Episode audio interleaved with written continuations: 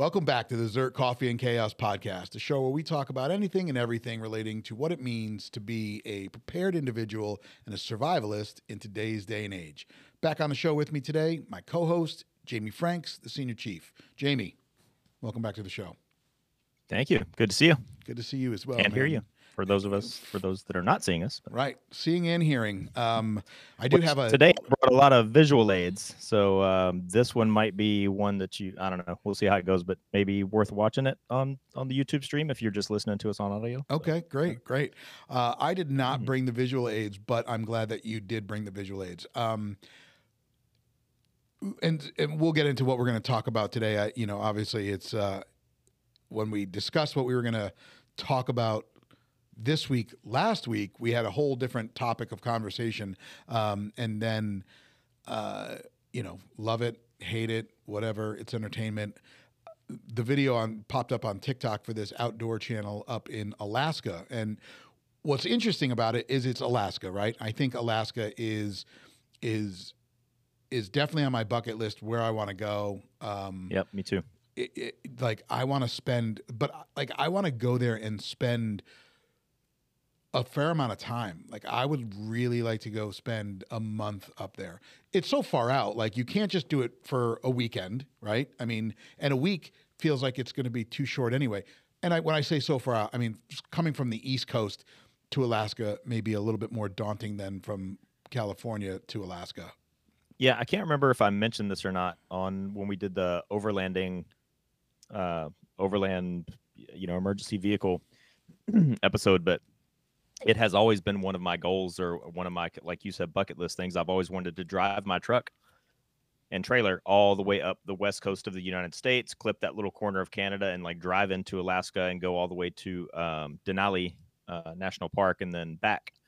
Um, but I might would have done it by now, but the fact that I do, you do have to go through Canada for a little bit, which uh, limits one's ability to legally possess firearms. Like that's kind of an issue Right. since uh, I'm me and and especially going into you know some pretty extreme wilderness and also probably going through some slightly sketchy uh, urban areas you know a- along that route as well. Um, that has been a little bit prohibitive but that's been one of my bucket list things to do as well and and exactly like you just said i wanted to do it that way so i could be on my own timeline not buying plane tickets i can stay for as long as i want or cut it as short as i want or whatever but um, i know other friends that have done similar trips with that and it just it looks awesome but i i to this point i have been i have a i'm looking at my little map i have on the wall over there. I've been to uh, uh i've been to most states in the united states but i have never stepped foot in alaska at all Yeah, I have not either. Uh, I mean, and one of uh, one of our members and and was the uh, was the POC in Texas and now is POC up in Alaska. Um, she just moved back to Alaska. Um, her and her kids and her husband. Her husband's actually stationed down by you right now, um, but uh, she loves Alaska and lived there, Mhm. left, and then obviously um, moved back. Um, so so t- today's episode we're going to kind of get into uh, and it's based off of a, a video and a youtube channel and we'll get into it a little bit more but kind of like that um, survivor situation or alone both those tv shows. Obviously you know survivor i think you're allowed three items two items i don't know. Alone you're allowed to pack a whole lot more. Uh, so t- on today's episode we want to kind of discuss five things you can bring for a two day camp um, you know in in the wild in the wilderness if you will um, and the reason i this kind of came up uh, was because of this that video clip that i sent you uh, Yep. you, you i'm sure you watched it right Yep. okay so but setting the stage for what we're about to talk about um, the two things and both of those people that, that i'm about or the one with the outdoor channel or the outdoor boys whatever it's called. Um, and then there was another one and it kind of goes back to what i was talking about on that overlanding thing when we're talking about adventure bikes. Yep. i watched a video where a, it was a female and it was a group of them a female and, and a bunch of other riders were riding from texas on their adventure bikes to alaska.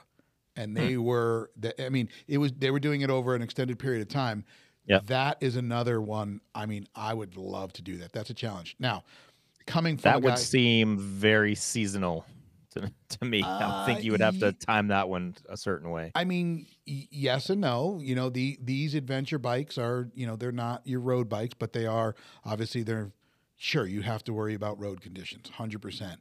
Um, but yes, you would probably do that more, you know, end of summer into fall type situation. You're not doing that in the dead of winter. Um, Yeah. But you know, you, you talk about being a, min- a minimalist. there you go. Uh, but going back to this this channel on YouTube, this guy, uh, I first saw him on TikTok, and his videos um, were interesting. They were they were shorts, right? And then I found his YouTube channel, and it's um, his name is Luke, and I think it's the it's the he's the Outdoor Boys YouTube channel, right? Like, is that what it is? Just let me make sure that I'm saying the right thing here. Um, his channel is the Outdoor Boys. Yes, so it's the Outdoor Boys on YouTube. If you want to see some cool stuff, check them out. Um, he's got some wild videos, and he's done some wild camps, um, hikes and camps. So yeah, I mean, and as a person that like I've I've been camping like literally my entire life. I mean, I can think back to like like I want to say it was like my fifth or sixth birthday. Um, my dad, God bless him, like took he's still alive. I don't mean it, God bless him in that way. Just like God bless his Right. patience or whatever. But Yeah, um, like he took me and like a whole bunch of other like five and six year old boys that I was friends with and like took us all out camping. And I mean, um, and then you know I've I've told stories just from the, and I relate it to a parenting aspect because today it seems like most parents are like what you know what they call helicopter parents. But um, when I was in, it's this, I was my daughter's age, so my daughter's in sixth grade.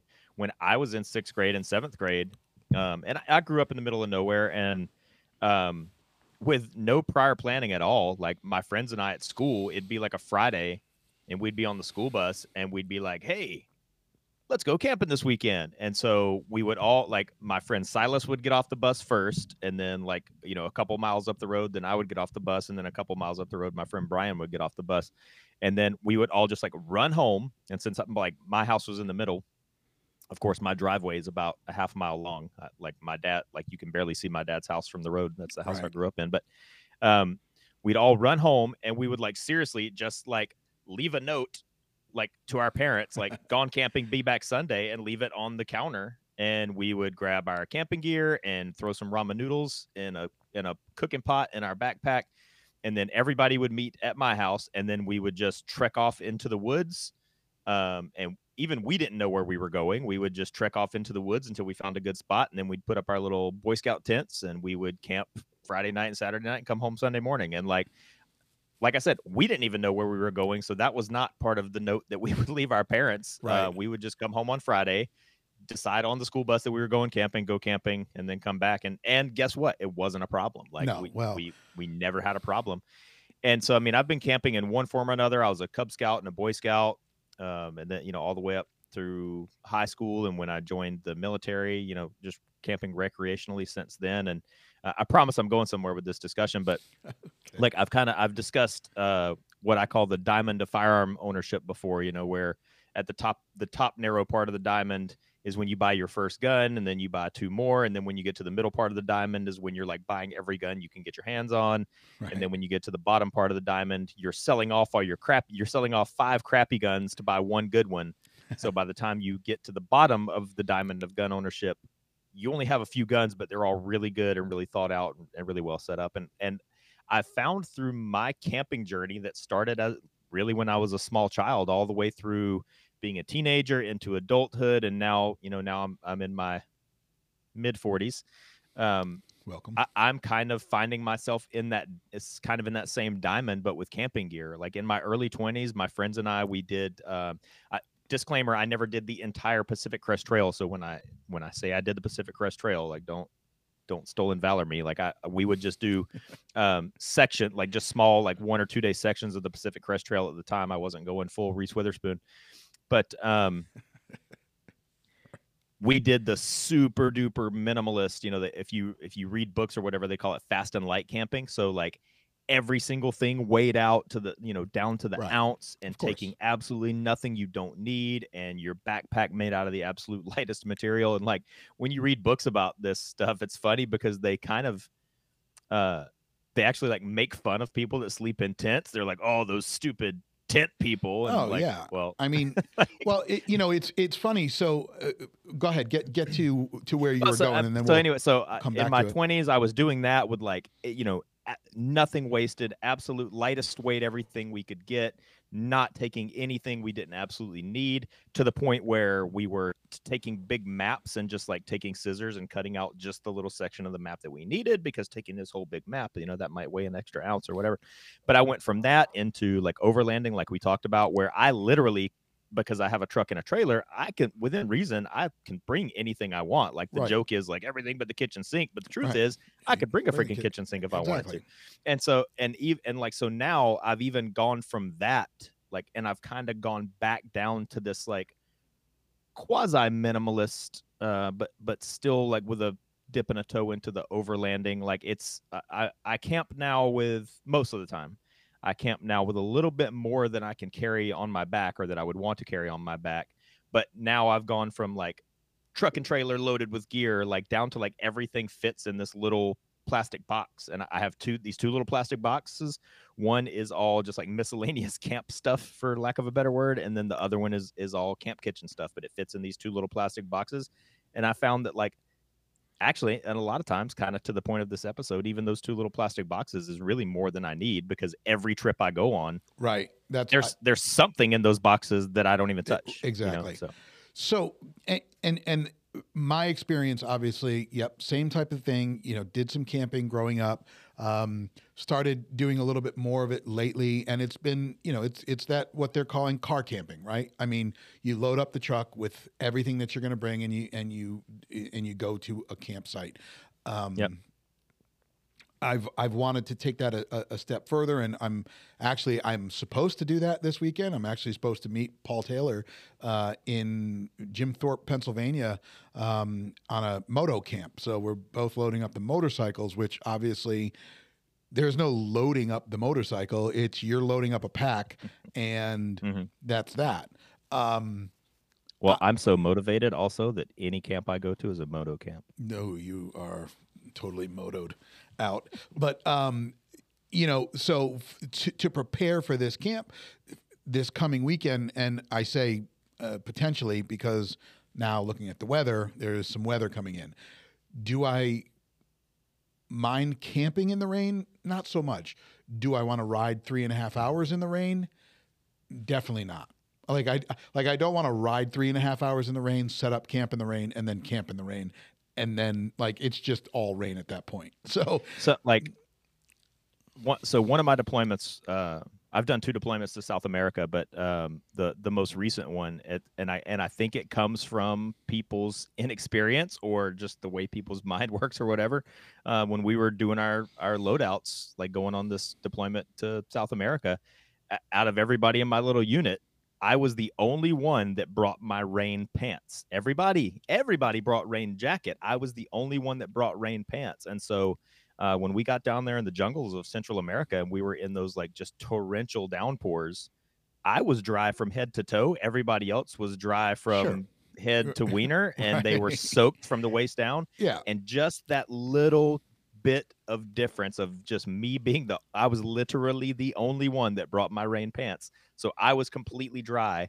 and I was okay. I mean, the fact that all your stuff gets wet and everything's a little bit of a pain in the butt or whatever, but like just the fact that I was completely dry, I was okay. And everybody else was miserable. Yeah. Just, you know, so so so you know go going from the the car camp situation which I, I can relate to what you're saying like i have i have a tent that i use for car camping that is not not the tent that i'm planning on using this coming weekend do i want to get to a point where there is no tent involved and it's either a hammock or you know um, and we'll get into what this guy uses for for bedding going in, in a little bit but um, I have the same thing. I have a I have the a large square pelican that has all of that gear in there.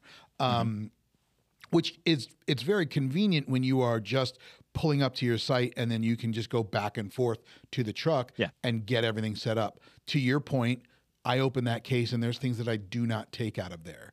Um, you know, when we go for those weekend camp trips, you know, whoever I'm going with, if you know, if it's a couple of guys, it's a you know, um, my friend Jamie and her son, or whatever the case may be, you know, we set the campsite up to to be like a little like a little fun time. You know, like I'll run I'll run a hundred feet of of rope, you know, crisscross across the thing, and we'll hang the light the lanterns off of it so the campsite is lit up. And you know, like we go to like we go to town, I bring a, a little grill and and we cook and you know, even when I would go with my buddy Andy, like we ate like champs, like kings, like bringing a giant OtterBox cooler loaded with pork tenderloins and we did chicken breasts, like.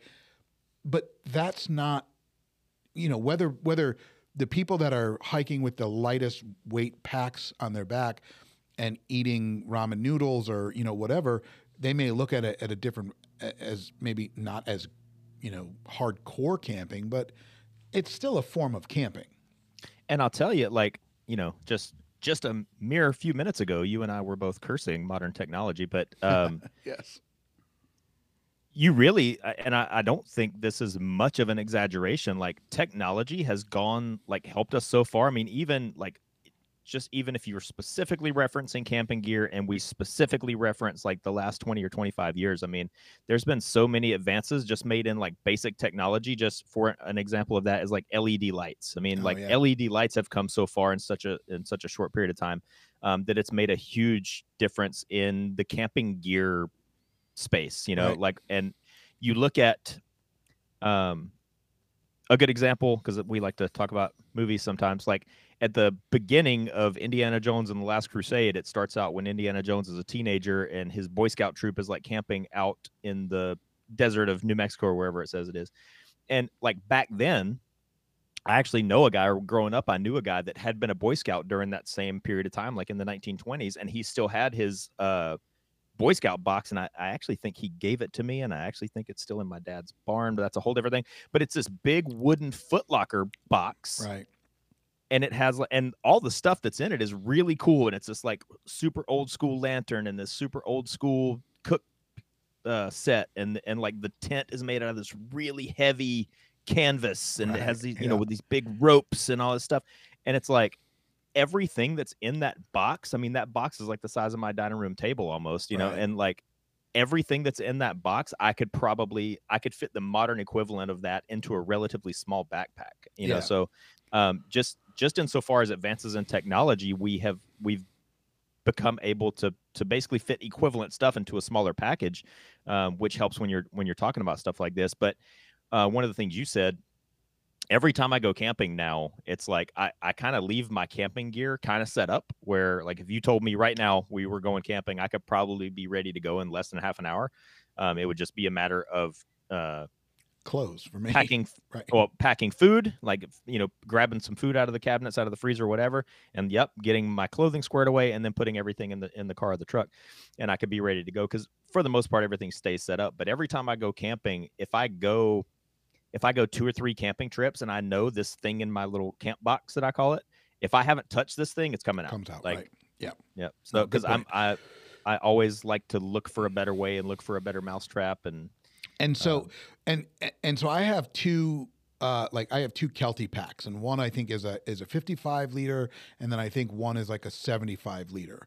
Um and for for this coming weekend I'm I have a uh it's also Kelty it's a two man tent. Um the the sleeping bag I have so I fit everything into the smaller bag and what I mean by everything is bag, tent, um, sleeping pad, a little cot, a little chair, cookware, tent poles, all of that fit in the bag. And then the only other thing I needed to add was clothing and then some food. and we are, you know, I am bringing some of the uh, like the Ready Wise meals that we sell through Zert.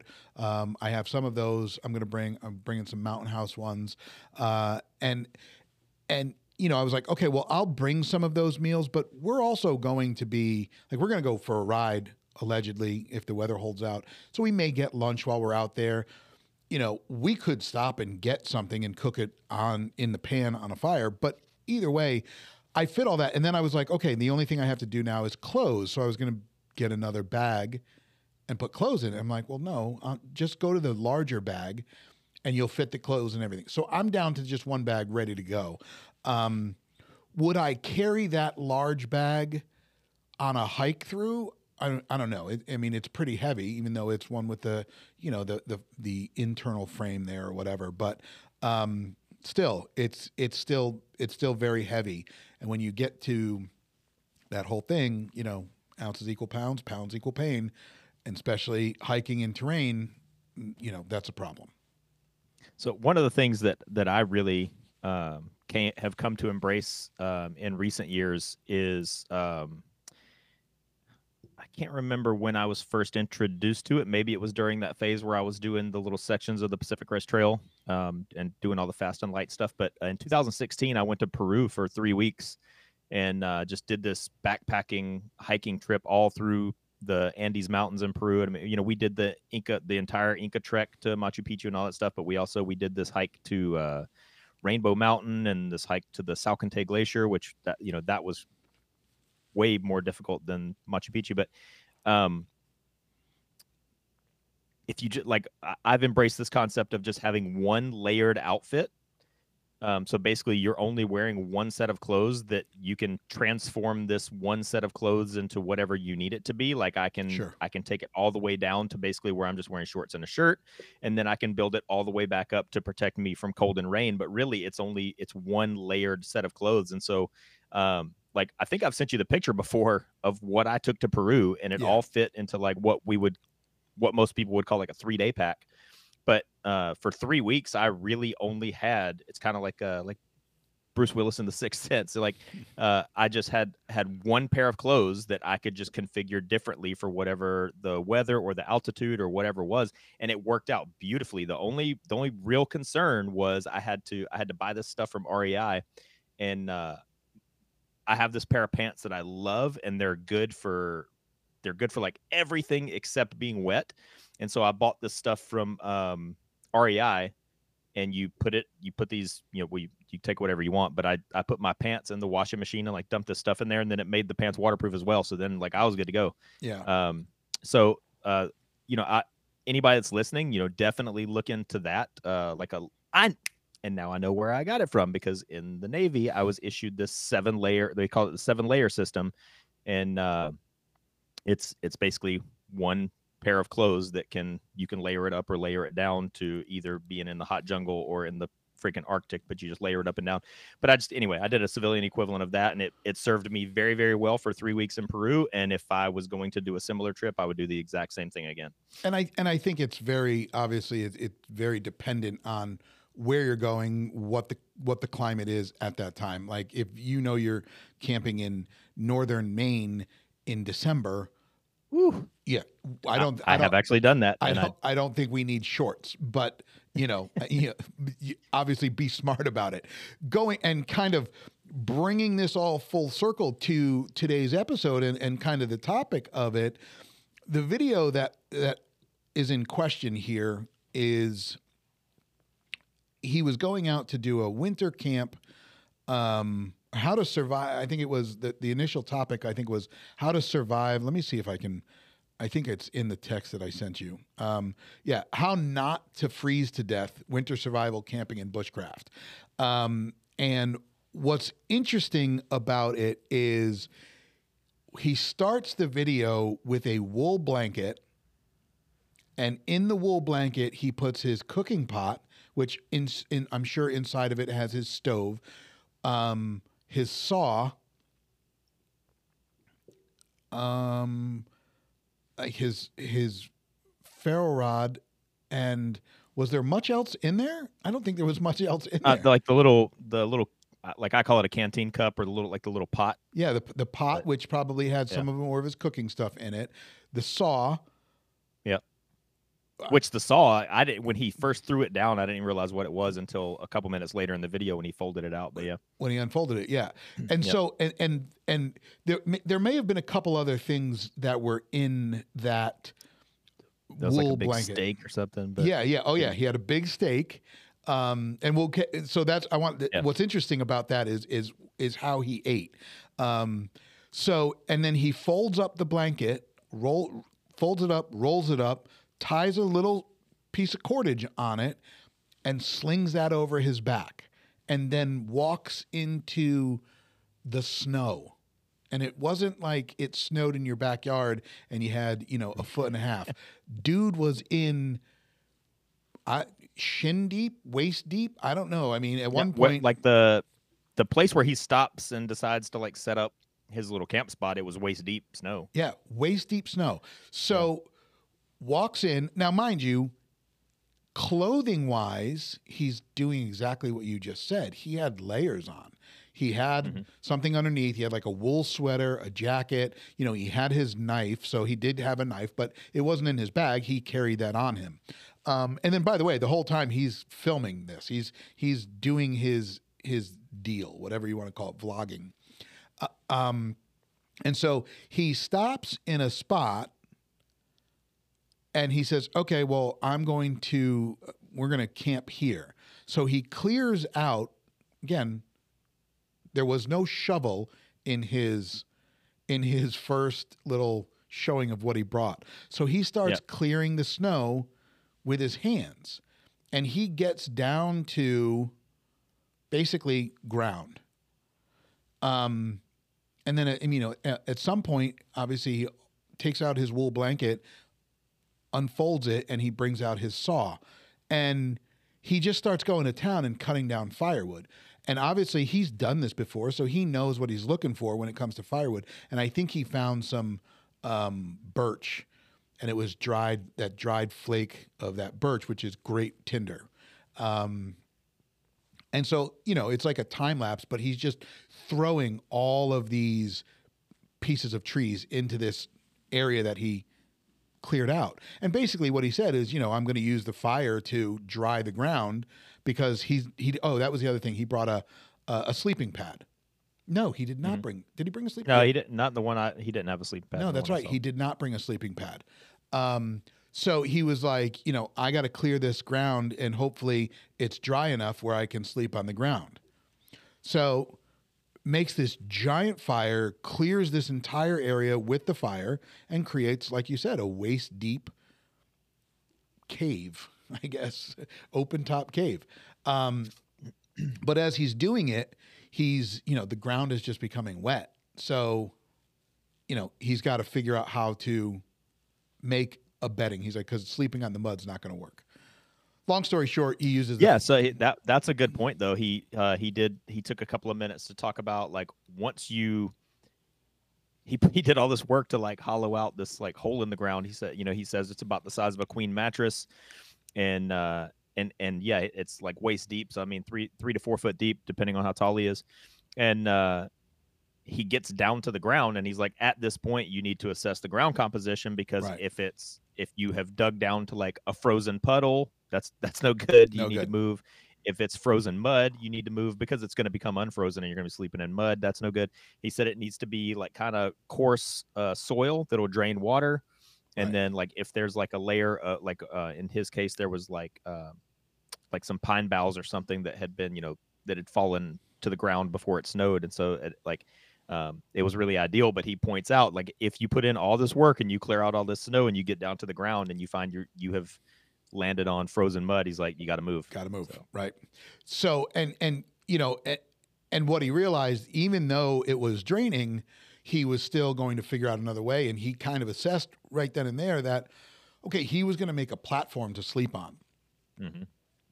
All he's got is a saw, and he even said it in the video. He was like, you know, if I tried to clean these poles he was making probably i think he's taller i think he's over six feet i think it was like he's i think he's like six foot two six foot four right around that area so he's you know cutting these giant poles from these trees that he's got. And he was like, I'm not going to try and clear these up with my knife. It'll take too long. Literally throws it in there with all this brush. Fire does the job for him. So he he he makes a bed over basically well he he makes a bed with these with these poles and that's what he's going to sleep on. The other key takeaway here is he didn't have a sleeping bag, he didn't have a tent. He was sleeping in the clothing that he wore, that layered system, and he had a wool blanket, which is I think Yep. a huge takeaway here. Like if you're going to try any of this, don't bring something synthetic. No, can't like wool blanket is the is the way to go here. Um, and what I thought was pretty awesome was that kind of that little hack that he threw out there. Like he was like, if you're, you know, if I don't know how he got to it, but basically what he did is he moved his bedding over. He moved the fire and then moved his his platform over the hot coals, which obviously you know adds some warmth to the situation. But yeah, he um, it, it was pretty impressive the way that he cleared that area out and moved the fire from one side to the other. Made a bed of coals. So, like one thing that you just brought, like, so a minute ago we talked about how modern technology can be helpful right, in, you know, making, you know, making modern camping gear smaller and lighter, and, uh, you know, can even perform better than than stuff that you, you know, because like using something basic like a lantern, you can have something way way smaller now, that's way brighter that'll burn for you know that will illuminate for longer than right. like you know this old school lantern that was the size of my head you know back in the day. But um one of the things you just brought up the wool blanket. So you know being in the navy i became very very familiar with wool blankets at a young age. But like wool is legit and like that's that's a good example of something where like the old way is kind of still the best way because like even in search and rescue in the navy part of our SAR kit as a rescue swimmer is is a wool like military issue wool blanket because even when so wool blanket it's it's fibrous. It's not whoops it's not the same as cotton even though like a lot of people you know it it to your fingers it feels similar to cotton but wool is waterproof. Yep. um like you can you can use a wool blanket as a as a tarp if you needed to because the the water will hit it or land on it whatever it's raining and the water will kind of soak into it but but it'll shed water and what i mean is like the water won't leak through the water will still run down through the fibers and it'll only drip at whatever at like the lower edges uh, the water won't drip through it um, wind doesn't penetrate wool Right. um, so even if it's even if it's wet it will still keep you warm where like cotton the the people outdoors people call cotton the death fiber right. because cotton absorbs water, holds the water, and Yeah. wind can go through cotton. So if you if you're wearing cotton and it gets wet, you're going to freeze to death, uh, even in a in a warm environment. That's Right. that's one of those contrary to popular belief things. Even if it's Yeah. very warm outside, if you're wet, um, you can still get hypothermia if you're wearing cotton. But uh, but like wool pants, wool blankets, like uh, like I have this, I've got this pair of wool pants, and and it they're like they're like kind of a not an army green, like a forest green color. Um, they look like something a park ranger would have worn in 1937, but they're Right. freaking awesome. And Yeah. then, and I use I use those military issue wool blankets or anything. So, long story short, like that's an example of one of those of one thing that like technology hasn't really helped. Like you can't go wrong with a good wool blanket or wool yeah. clothing. I wrote down a couple of other things And from that wha- video that One Oh, last sorry. thing about that wool blanket, it's also flame retardant. Yeah, that's So- you're 100. percent I did, didn't even think of that. You're Yeah. right. So, so in and, a and search and rescue environment, we don't deal with fire. Too right, much. but but the whole point of that, and just to, the reason why I brought that up, and then and then you know pick back up where you're about to leave off is Yep. when he moved his platform over the hot coals, he put his wool blanket down on the on the you know on the the the uh, the logs. And so immediately somebody thinking about that is like, well, yeah, but then the the, the it's going to catch on fire and he's going to be a hot burrito. Uh, you know, no. So that was one of the things, obviously, one of the benefits of going old school over new school here. Like you couldn't have done that with a cotton blanket or or Yeah. even one of those synthetic down things because it would have it would have melted. So Yep, hundred percent. And like, ju- but just to be fair, um, the the one major downfall of like carrying a wool blanket into a survival situation like that is like it's gonna like if it does get wet, it becomes very very heavy. right, But- it does. Uh, s- go ahead. No, no, go ahead. Couple Okay, so, takeaways like the- yeah, a couple other takeaways, just kind of in general, watching this guy, because uh, guess what I'm about to talk about, Chris? Guess what I'm about to tie this into? Mm, fitness. No, Oh, all right. it rhymes with maraining. Training. Training, right? So, one of the things that I always talk about um, is like, and I, I forget who told me. Um, it might have actually been Blake Miguez that that's that's said this term Good old Blake. because he talked about it like um, like Jerry Miculek. Like Jerry Miculek has aligned a set of sights and pulled a trigger so many times that no matter what you and you or I decide to do, we could not start today and pull a trigger as many times as Jerry Miculek has before we die. You know, and there's no substitute for experience. Is is is where I was going with that. Like there, and I think, like I said, I think Blake Miguez is the one that told me that there's no substitute for experience. Um, you need to get out and get experience and and that's that's another word for training um you know so this guy if you watch this video number one he's very calm um he he he knew in advance he's only taking this little blanket full of stuff that really this really handful of stuff that he rolled up in a blanket. Um, but when he gets to where he's going he's very organized he's very methodical. He knows exactly what he needs to do in what order because he has that experience. Because if you know if Right. somebody if somebody were out there like michael scott and video this guy the first time he ever went out there and tried this he's probably jumping over there and coming over here and going oh i forgot this thing and oh i need to do this first and oh and kind of jumping around. But he's he now has so much experience that he is calm and organized and methodical and knows exactly how he needs to do everything in what order. He can start this thing over here while he does this other thing over there.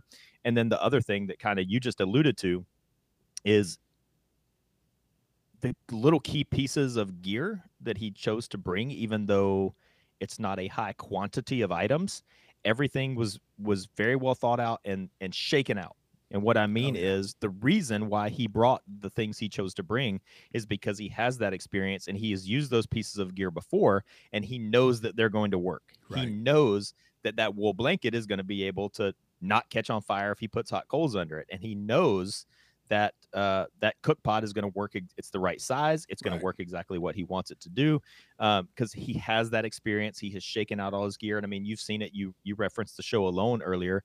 Uh, we saw it uh, on the earlier seasons of Alone primarily, but like people, um, several people on that show Alone, they brought that. I don't know if you're familiar with it. It's called a blast match. Um, it's a it's like a spring loaded uh, fire starter where Oh, right. you you you push the ferro rod into it Yep. and it has like a really strong spring and then you press the button and it releases the ferro rod and shoots this blast of Right. sparks off the ferro rod Right. I think there was like three or four people that tried to bring that thing on alone and it did not work for them No. it's because they didn't shake their gear out first they didn't they didn't Right. try it first they didn't train with it first they didn't build experience with it first Right. and it bit them yeah. and so people people buy this like, oh, I saw this other guy on YouTube that used this fire starter. I'm gonna I'm gonna take that one. Never use it, never practice with it. Now you're in a survival situation, and now either either you don't know what you're doing or the thing doesn't work the way you thought it was going to. And that's that's just a small example of, of the importance of just watching this guy. right. Yeah. Um, Everything he had was very well practiced and very well shaken out because he has he has built that experience. Yeah. Now, now one thing I will say, because there is another video, and I don't actually, I sent you one more, and then there was one that I watched. Actually, I watched it this morning, um, where obviously in that video he was wearing glasses. So you, you talk about he he remains calm, and he- at the end of the day, guys, like he, for those that are listening here, it's a video that he's made, and he's he's put it through post production. So there may be points of it where he does um, freak out a second because this video that I'm about to talk about is he literally got dumped on a by or dumped off a, a, of a train and he went to go do this camp and then hike back to civilization type situation and he he camped out and then he left and he got however many yards away and he realized he didn't have his glasses on anymore. And hmm. then in the video, he stops and he's like, I lost my glasses. I left them there. And he went back to go find them and he didn't have his glasses.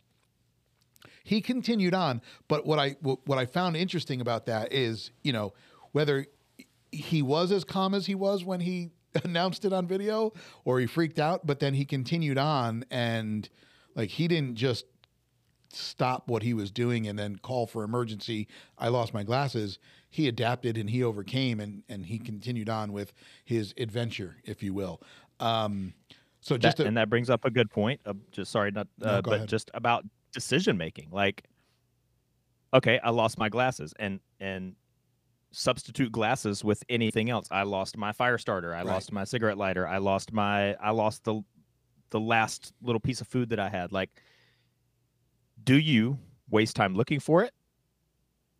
Do you just immediately write it off? Do and and uh, so you know, I think in that example, he he chose the right decision. Make a plan. Invest a little bit of time because you don't know. Maybe you just dropped it four steps ago. right, Like I've literally had that happen. Yep. Uh, or maybe you lost it four miles ago, and there's no possible way you're ever going to find it. right, Invest a little bit of time to look, right. th- but then you know have a contingency plan to continue on, or have that training and experience that that'll you know where it's not going to matter all that much. Exactly. Um, so so going to the to the next piece of this is one of the things that we you know we said and and I don't know from from, from the video it looks like he was only there overnight so one night Yep. but mind you one night in and I don't know what the temperature was there but one night in sub we'll just say sub 30 degrees is probably more than most people could even handle.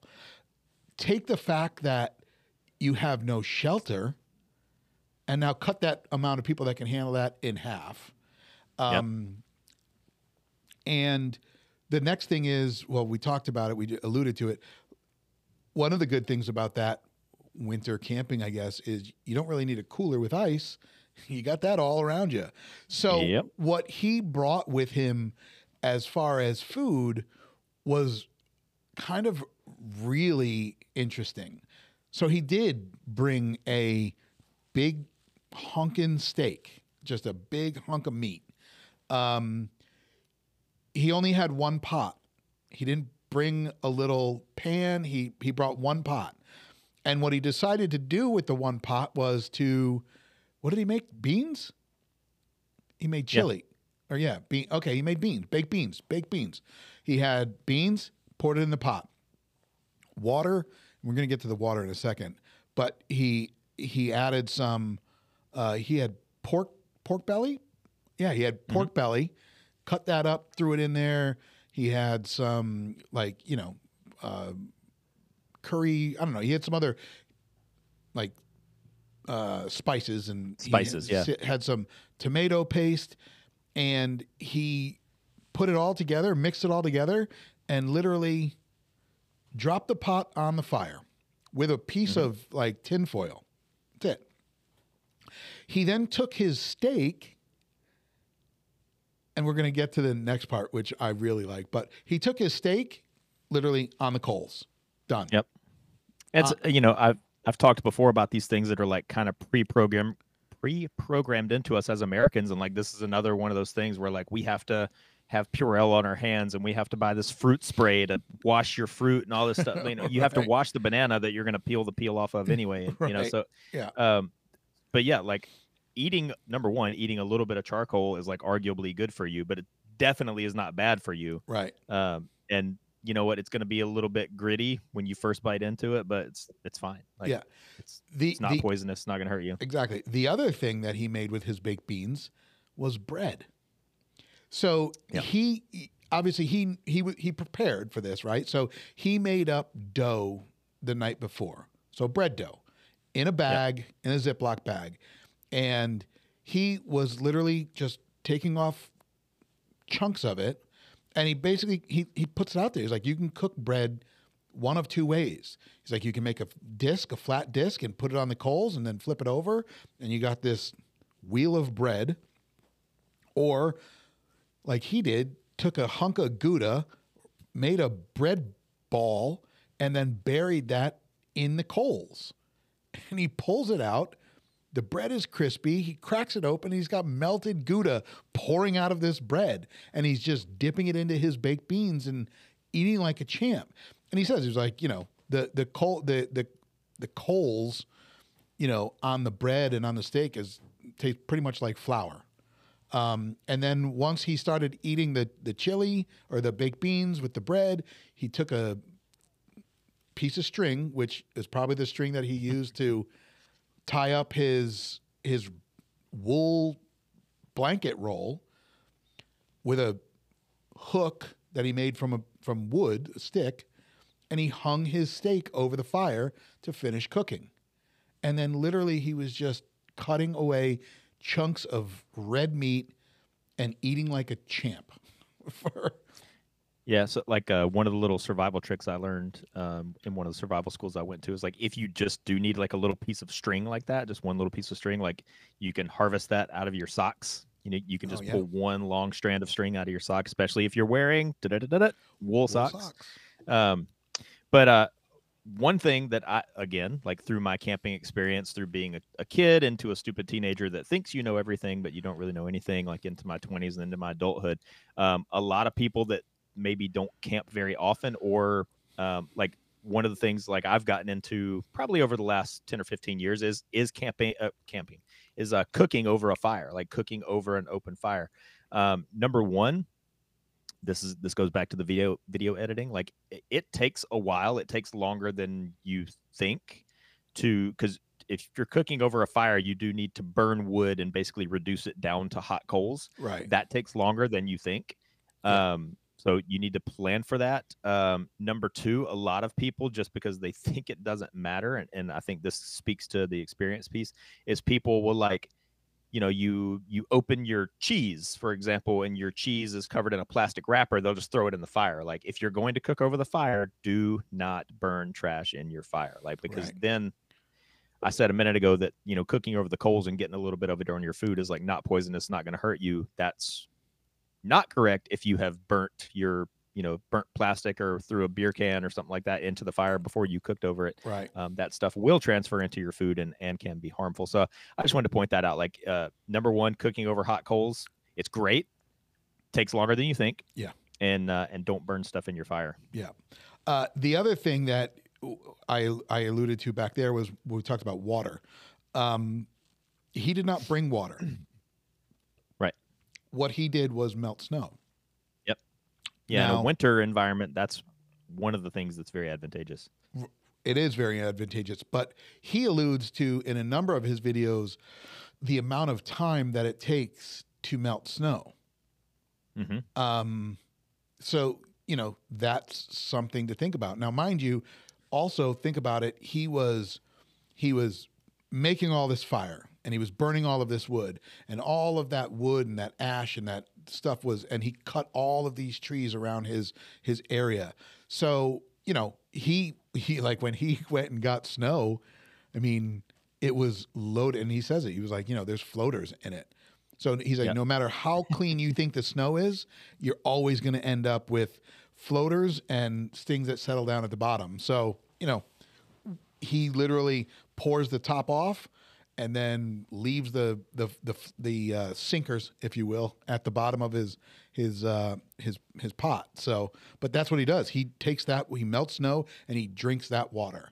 Um, Yeah, and mel- so and a couple other things with melting snow. Um, snow is comprised a lot. There's like a lot of air in snow, so you you take this huge piece of snow that you think is going to translate to a lot of water, and uh, once it boils or melts down. And, and all the fluffy air is gone out of it. Like it takes a lot of snow to make a lot of water oh yeah, um, there's there's conflicting data about this, but like one of the things I- was taught in the military, and I don't have a ton of of like uh, winter snow survival experience, but they told us like don't eat you know don't eat snow because it will reduce your core temperature. Like always melt the snow into water and then drink it. Um, but then like it with from the military perspective, um, the assumption is that we're always going to be on the move. We're always going to be trying to get somewhere or trying to self rescue or trying to escape from something or whatever. Um, so, like, one of the things we were taught is just scrape as much snow into your canteen as, as will fit and then put it in your shirt, and your body heat will warm the canteen, which will melt the snow. But then that plays back into the fact that like even though your canteen was full of snow, Is now that doesn't half. mean your canteen is now going to be full of water, right? It's going to be like half full of water. Right. So, and the the you know the other thing obviously that he does and this is i think this is probably a little hack that everybody knows but you know he'll he will obviously drink some of that water and he does have uh, not in so much in this video but in other videos uh, he's got a large nalgene bottle um, that he'll bring with him and he will obviously boil that water water and Mhm. pour that in there and then he's got that water bottle of now boiled water, which is his kind of heat source. And he'll put that in his sleeping bag at night for that extra little bit of warmth. Um, and then, you know, by the time the morning rolls around, that's no longer warm. Um, hopefully, it's not frozen solid, but um, he, it, it, it is something that he does or he uses. So um, I thought that was pretty, pretty cool. yeah, and I I agree, and uh, I wanted to go back to uh, you touched on you know you you described in, in detail like the food he brought, Right. and so and you know we're we're eventually going in this episode like what are the five things that that we would bring if we That's were about I was where uh, I was going.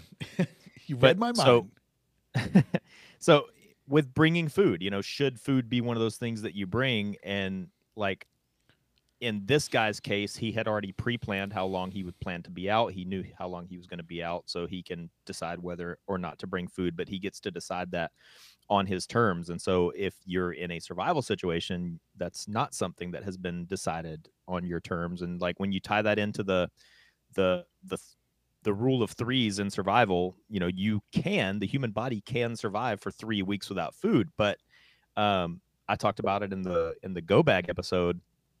I always do put some type of like I we call it field stripping an MRE. You know, basically Yeah. taking it, the big MRE packet and just get rid of all the crap that's in it that you don't need. Right. And you can field strip it actually down to a, quite a small little package. Um, and that's something good to have because if you're in a survival situation, one of the main points I wanted to point out is like if you're not very, very, very experienced and trained, finding food out in the wilderness is very difficult. Uh, like finding water is not so difficult. Like even in arid environments, you can find water usually without too much trouble. But uh, foraging for food is is very tricky and is very difficult. Like Right. like you can tell yourself you're going to kill a squirrel or snare a rabbit or whatever, or you're going to eat this plant. But number one, uh, that's that is actually one of the largest holes in my survival slash camping game. Is I am i'm so bad at plant identification, and there's so many plants that look similar, and this one will kill you, and this one is fine to eat, and they look nearly identical. Right. Um, so finding food is very difficult. Number one, number two, um, you're not always on your own terms, and number three, like food is a very comforting thing. So even though you technically could go three weeks and survive, your body can survive without food Right. um, you're going to think more clearly you're going to calm yourself down a little bit more uh, if you're with somebody else i always bring it up like if you're with a kid Sure. if you're if you're trying to survive with your kid Yeah. um, it's going to calm them down Right. to have something to eat um, so you know that that is something to think about whether you know when we when we about to narrow down the five things that we would bring if we could only bring five things should a little you know, in whatever form you choose, a little starter pack of food. Should that be one of the things? I, I would say so if if we are doing this with an eye towards survival. Right. So and and it's like it was like a perfect segue to the topic of the day. So the the question is to you you are going I'm to- ready. Hit me. You are going to test yourself for 2 days. Um that's two nights, we'll say. We'll say two nights. Okay? Two night camp. You can only bring 5 items you are in a moderate temperature so we'll say between 40 and no we'll yeah, 45 and 65 degrees. You can bring five items. What do those five items look like senior? Okay, well, before I answer your question, I will s- issue a spoiler alert. Um, spoiler. a few years ago, when I geez, when I say a few, it was probably five years ago. I planned to make a video for my YouTube channel where I did exactly this thing, where I was going to take because your your four priorities of survival in order are shelter is your top priority, then water, then fire, then food is is last. So I made a kit that I called my Swift kit, and this is different than a go bag. This is just a small kit. That's it right there. It's not it's not even a backpack. It's just you just shoulder it like a little satchel, but it has all the bare bones essentials that I would need to address shelter, water, to make a, a hasty shelter, be able to purify and drink water, build a fire, and uh, and then and and I actually have a field stripped MRE in it too. So, um, and I went out and I said I'm going to survive for 24 hours uh, with just this little kit. I didn't do two nights. Uh, I All did right. I did a full 24 hours. It was basically like from uh, basically like noon on day one or like it was probably a little bit before noon, but I, I did go a full 24 hours with right. nothing but this little kit. And it was fine. And I was going to make a cool video on YouTube. And it just like, it was either going to be short enough to keep people's attention, but not really very interesting, or it was going to end up being a two hour video that nobody would ever watch. And so I, I just ended up not, uh, not and I've always intended to go back and do it again and try to film it in a different way to to make it where I could edit it to be both short and interesting. Um, but but really, so that that leads me to my five items, and and there's a little bit more than five items in this kit, but but Okay. not really a whole lot. But um, uh, number one, I would bring a fixed blade knife. Um, I, you know, I on a daily basis, I like pr- pretty much everywhere all the time. I have a really good high quality folding knife. Sure. Um, but if I knew that that this was going to be my goal within the parameters you gave me, I would do a good fixed blade knife because a fixed blade knife um, can easily perform like a hatchet. You can uh, do what they call batoning, where you take yeah. like a tree limb and Mhm. you know hit it on the on the back of your knife, and and it basically can perform very similar to a hatchet. Um, I would carry a metal canteen or you know a metal water container, and the one I said I brought visual aids, and this is I'm pulling this out of my Swift kit, but this is a it's a metal canteen with the little canteen cup Okay. and this one is titanium and it's made uh, by a uh, veteran owned company called heavy cover right. incorporated the website is heavy cover inc and if i can get it out of here it even has the little lid when you pull the Sure. When you pull the canteen out of the cup it Yep. has the little lid because you said homie in the video used a little piece of uh, yeah. aluminum foil. Yeah. But um, has a little tab so you can either put a stick through there to lift this up if it gets hot. Um, but so anyway, so fixed blade knife of of my choice, and then I would bring hopefully a, a And- canteen and, and- a canteen cup. And just just for obviously for those who are just hearing and not seeing, that canteen is dual purpose.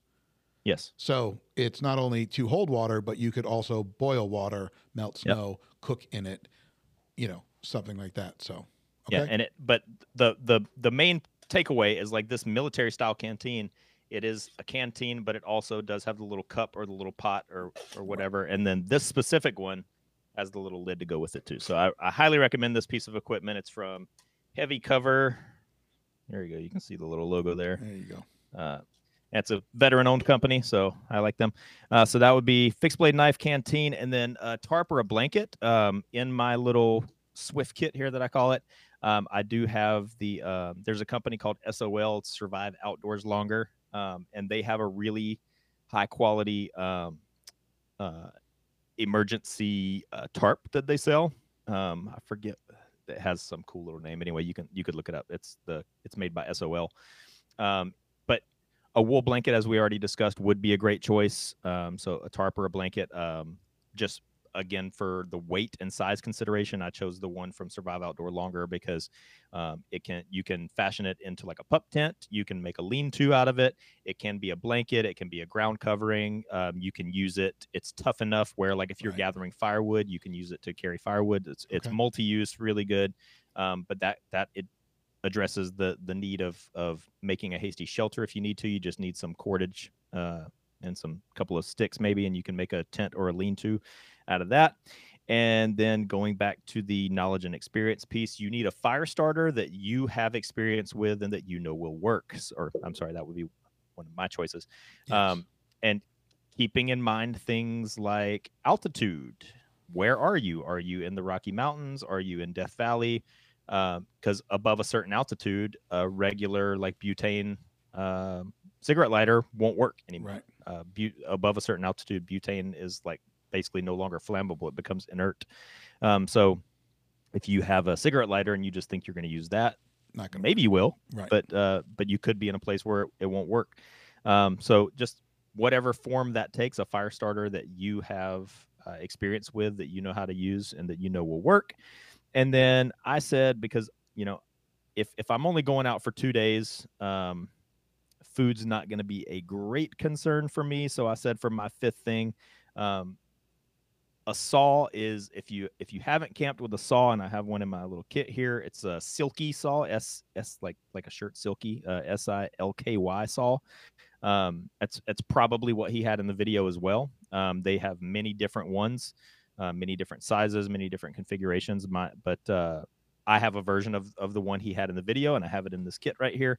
Um and uh if you haven't camped with a saw if you've only camped with like a hatchet or a knife like buy one of those little limb saws and try it because it is a game changer. Yeah, Like, um, could could I cut things down? Again, like taking my fixed blade knife and using it as a as a as a sort of a makeshift hatchet? Yes, I could.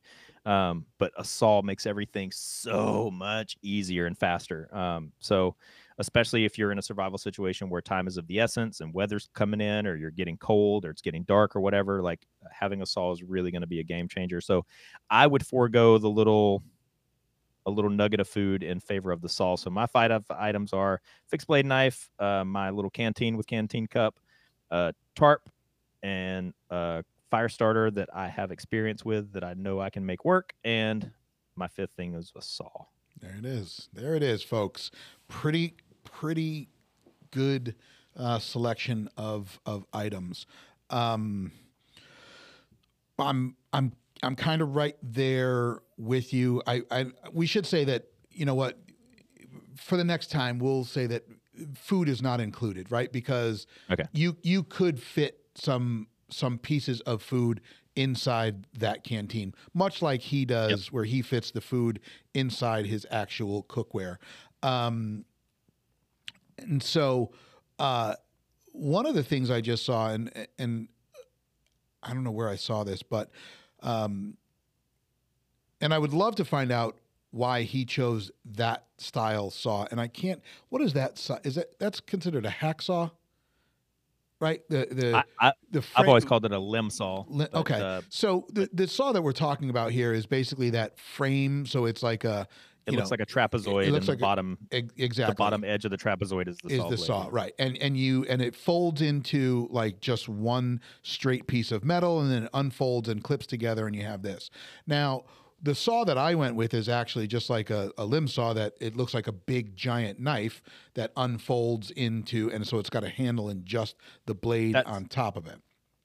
the I said I think the one I have a version of what he said in the videos is what I said. Um, I- I just meant I be, I would bet money his is the same brand as mine, but Got the one I actually have in my kit is what you just is what you, okay. So one of the other things that i've seen out there is everyone's seen the pocket saw where it's basically like a chainsaw blade with two you know like two handles and you put it around a tree and you you know go back and forth.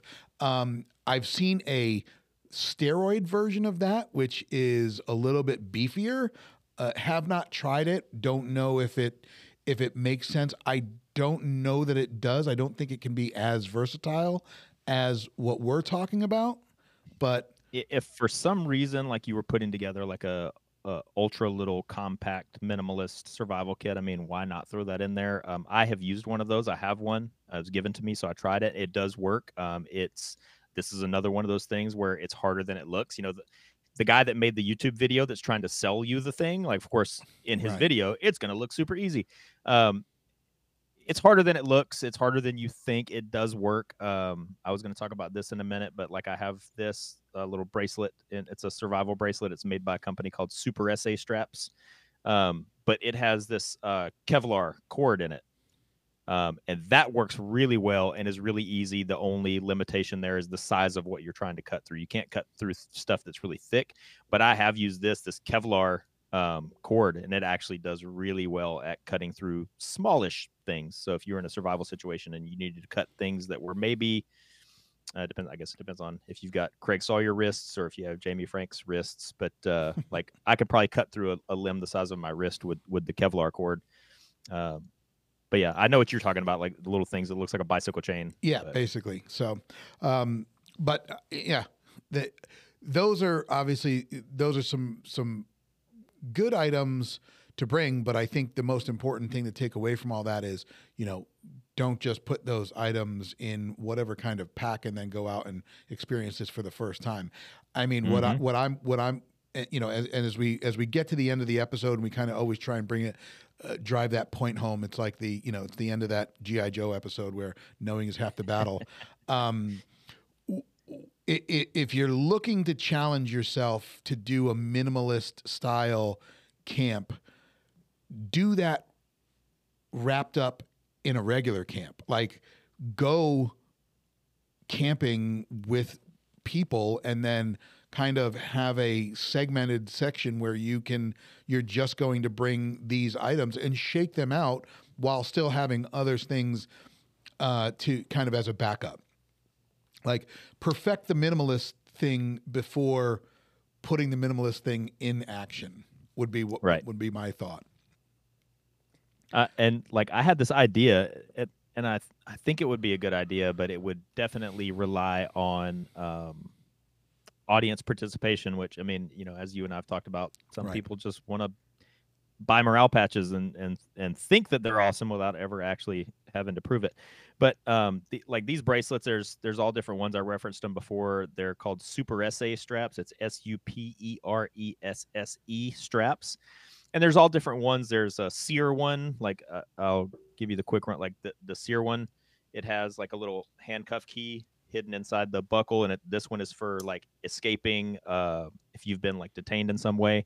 Uh, I used to wear this this one a lot, and uh, the guys that, that I work with uh, or the guys I used to work with like asked me what it was, and I told them. And so then one day they all decided to jump me and attack me, and they handcuffed me and zip tied me to a lifeguard chair, uh, and to see if I could use my bracelet to escape, and I did um, I, I, actually was able to successfully use the little things that are hidden inside this little survival bracelet uh, to escape. But he makes a there's one that's a SERE one, there's one that's a search and rescue one. This one, if you actually unravel it, it has like a, a fire starter kit and like all you can look them up. But they, he has all different ones, but they're all these little survival bracelets. But inside the the actual weave of the bracelet is all these like survival items, and so I had an idea where you know where you could we could you could get one of these bracelets or whatever or or you know we could put out a list of five things that we come up with or whatever.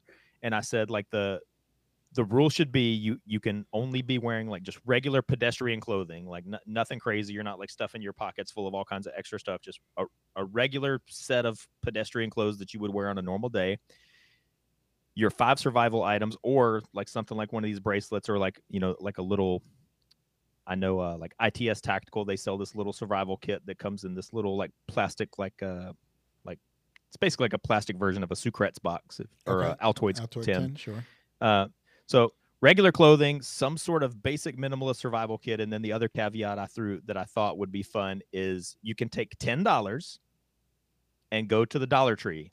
And so with your with your regular set of normal everyday clothing, your whichever little minimalist survival kit you choose, and then you can take ten dollars and go to the Dollar Tree, and you have to survive for uh, 24 hours or 48 hours, whatever we want to do, with only what you got for 10 bucks at the Dollar Tree in your little survival kit. And I thought it would be fun to like see the different choices that people would make and and see like what worked and what didn't. Of course, but like I said, I, and I mean maybe that would just be a, a fun video series to do on my own.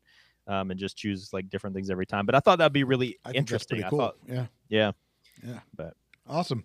Well, there you go. Uh, if you've made it to the end, and we hope that you have, take what Jamie just said and and challenge yourself. Put try it, um, and then reach out to us and let us know how did you fare. How did you make out? Um, I'd be curious to see people's uh, attempts. Uh, obviously, be safe when you do it, please. um, but yeah, that that's pretty awesome, man.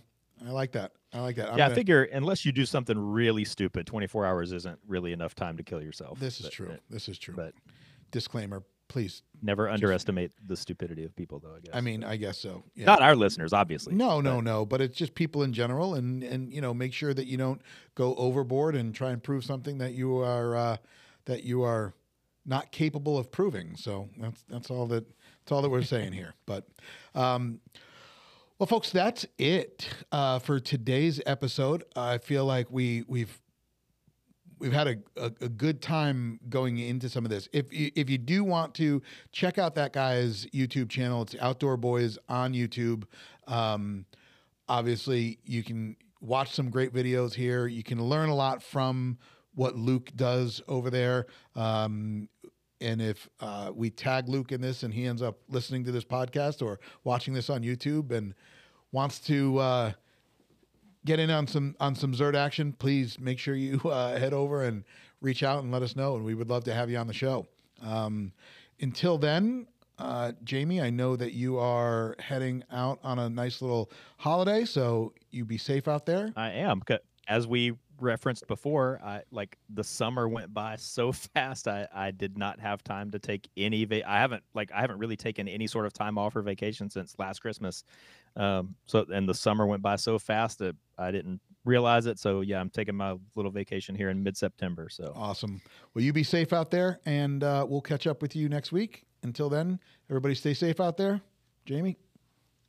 Uh, just one last little thing, um, because I like to leave people with stuff to look up. And disclaimer: I have no official uh, affiliation with any of these companies I'm about to tell you about. Um, I just I use their stuff, and I found it to be really good, legitimate gear um, for like for fire starters. Uh, I like I have I think I have one of everything they make because I love their stuff. It's Exotac, E X O T A C, Exotac. Um, the canteen that I that I brought out was Heavy Cover Inc. or Heavy Cover Incorporated. They make lots of other things besides the canteen, but the canteen is awesome sauce. Um, the bracelets again were Superesse straps. Um, another piece of gear that uh, I don't know the guy personally. I have no affiliation with him, but I, I also own a lot of his stuff. Um, I've been uh, I've been buying his stuff since he first started it up on Kickstarter, and it's Firebox stoves. Firebox is all one word. Firebox stoves. It's these really super compact little camp stoves that are freaking awesome. Um, and that's it. Uh, other than that, get out and uh, start start building those reps and build that experience. Remember, knowledge is different than experience, and there is no substitute for experience, according to Blake Miguez. Uh, and uh, other than that, it's easy to be hard. It's hard to be smart. So be smart and get out some training and experience. Awesome. Thanks so much. We'll see you guys soon. Take care.